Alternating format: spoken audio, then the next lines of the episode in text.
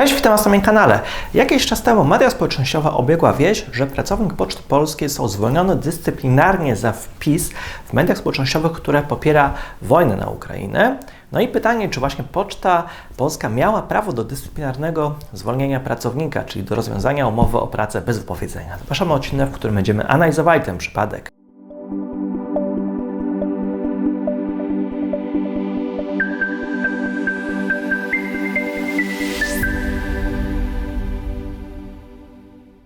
Jaki był powód rozwiązania z pracownikiem umowy o pracę bez okresu powiedzenia z jego winy? A to był akurat wpis na Facebooku o takiej treści: Putin chce tylko wykończyć bandę UPA, za co go popieram. I koniec cytatu.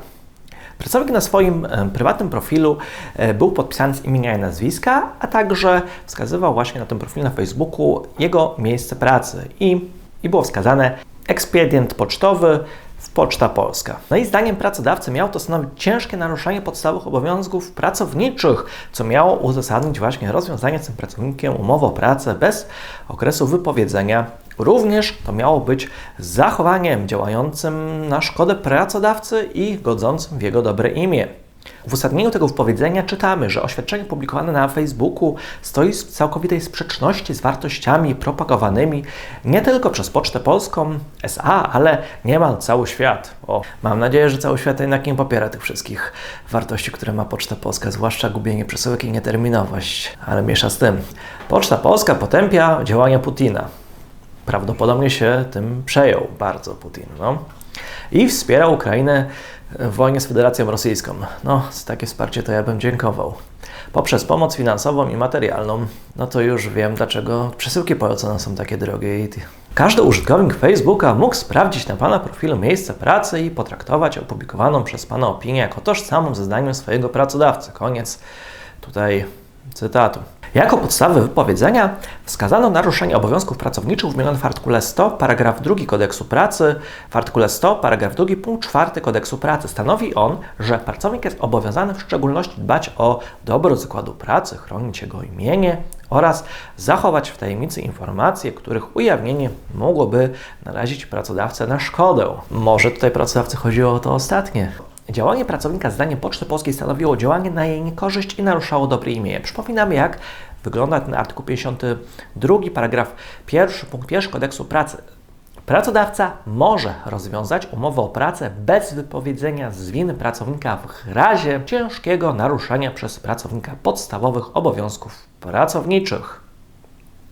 Natomiast tutaj należy zauważyć, że pracodawca nie może pozbawić swojego pracownika konstytucyjnego prawa do wyrażenia wolności słowa, który jest gwarantowany przez artykuł 54 Konstytucji, nawet jeżeli uznaje treść publikowaną przez pracownika za kontrowersyjne i sprzeczne z własnymi poglądami. O ile jest zrozumiało, że pracodawca nie chce być zestawiany z kontrowersyjnymi wypowiedziami swojego pracownika, to o tyle automatyczne przyjmowanie, że każda trzecia osoba po przeczytaniu omawianego takiego wpisu na Facebooku uzna, że to jest opinia nie tyle tylko tego autora e, wpisu, jego prywatna opinia, ale także opinia jego pracodawcy, czy powiedzmy znajomych, rodziny, no to już też, no to jest już troszkę nadużycie. Niezależnie od tego, czy pracodawca na przykład może podejrzewać popełnienie przez pracownika przestępstwa określonego w artykule 117 paragraf 3 kodeksu karnego, zgodnie z którym przypominam jego treść, kto publicznie nawołuje do wszczęcia wojny napastniczej lub publicznie pochwala wszczęcie lub prowadzenie takiej wojny i o to chodziło.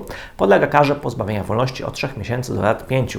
Więc czym innym byłaby taka sytuacja, w której na przykład pracownik uporczywie by dokonywał wpisów internetowych na forach bądź portalach społecznościowych, w których bezpośrednio by godził w dobre imię Poczty Polskiej lub współpracowników, albo w inny sposób czy nieprawdziwy wypaczałby obraz stosunków organizacyjnych bądź międzyludzkich właśnie panujących właśnie w takiej poczcie polskiej w ramach siania fake newsów. Nawet gdyby teoretycznie uznać, że dobra zakładu pracy zostało w jakikolwiek sposób naruszone, no to tutaj akurat nie jest za bardzo oczywiste, to nie oznacza to jeszcze, że doszło do ciężkiego naruszenia podstawowych obowiązków pracowniczych, na które powołuje się Poczta Polska. Tym bardziej, no, trudno jakby tutaj wskazać, jaki interes pracodawcy został konkretnie naruszony.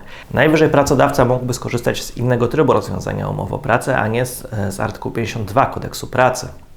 Nie każde zachowanie, nawet przy ryzykownym założeniu, że godziło właśnie w dobre imię pracodawcy, będzie pozwalało na rozwiązanie stosunku pracy bez zachowania okresu wypowiedzenia.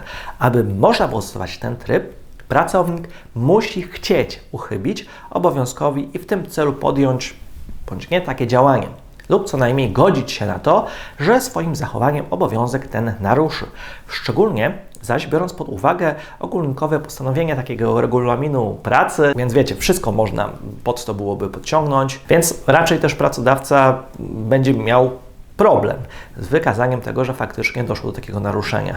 Pracodawca mógłby co najwyżej skorzystać z innego trybu rozwiązania z pracownikiem umowy o pracę, e, przykładowo w takim zwykłym trybie, czyli rozwiązanie umowy o pracę z zachowaniem terminu wypowiedzenia, bądź jeżeli to była umowa na czas określony, za jedynie tym dwutygodniowym okresu powiedzenia, gdzie w ogóle nawet nie musi podawać przyczyny rozwiązania. Natomiast generalnie, gdyby to była umowa na czas określony, to w, to korzystanie z, z trybu dyscyplinarnego zwolnienia, no to to jest co najmniej głupie. Zagranie ze strony pracodawcy mógł skorzystać z innego trybu. Natomiast biorąc pod uwagę Pocztę Polską, to wszystko jest tam możliwe.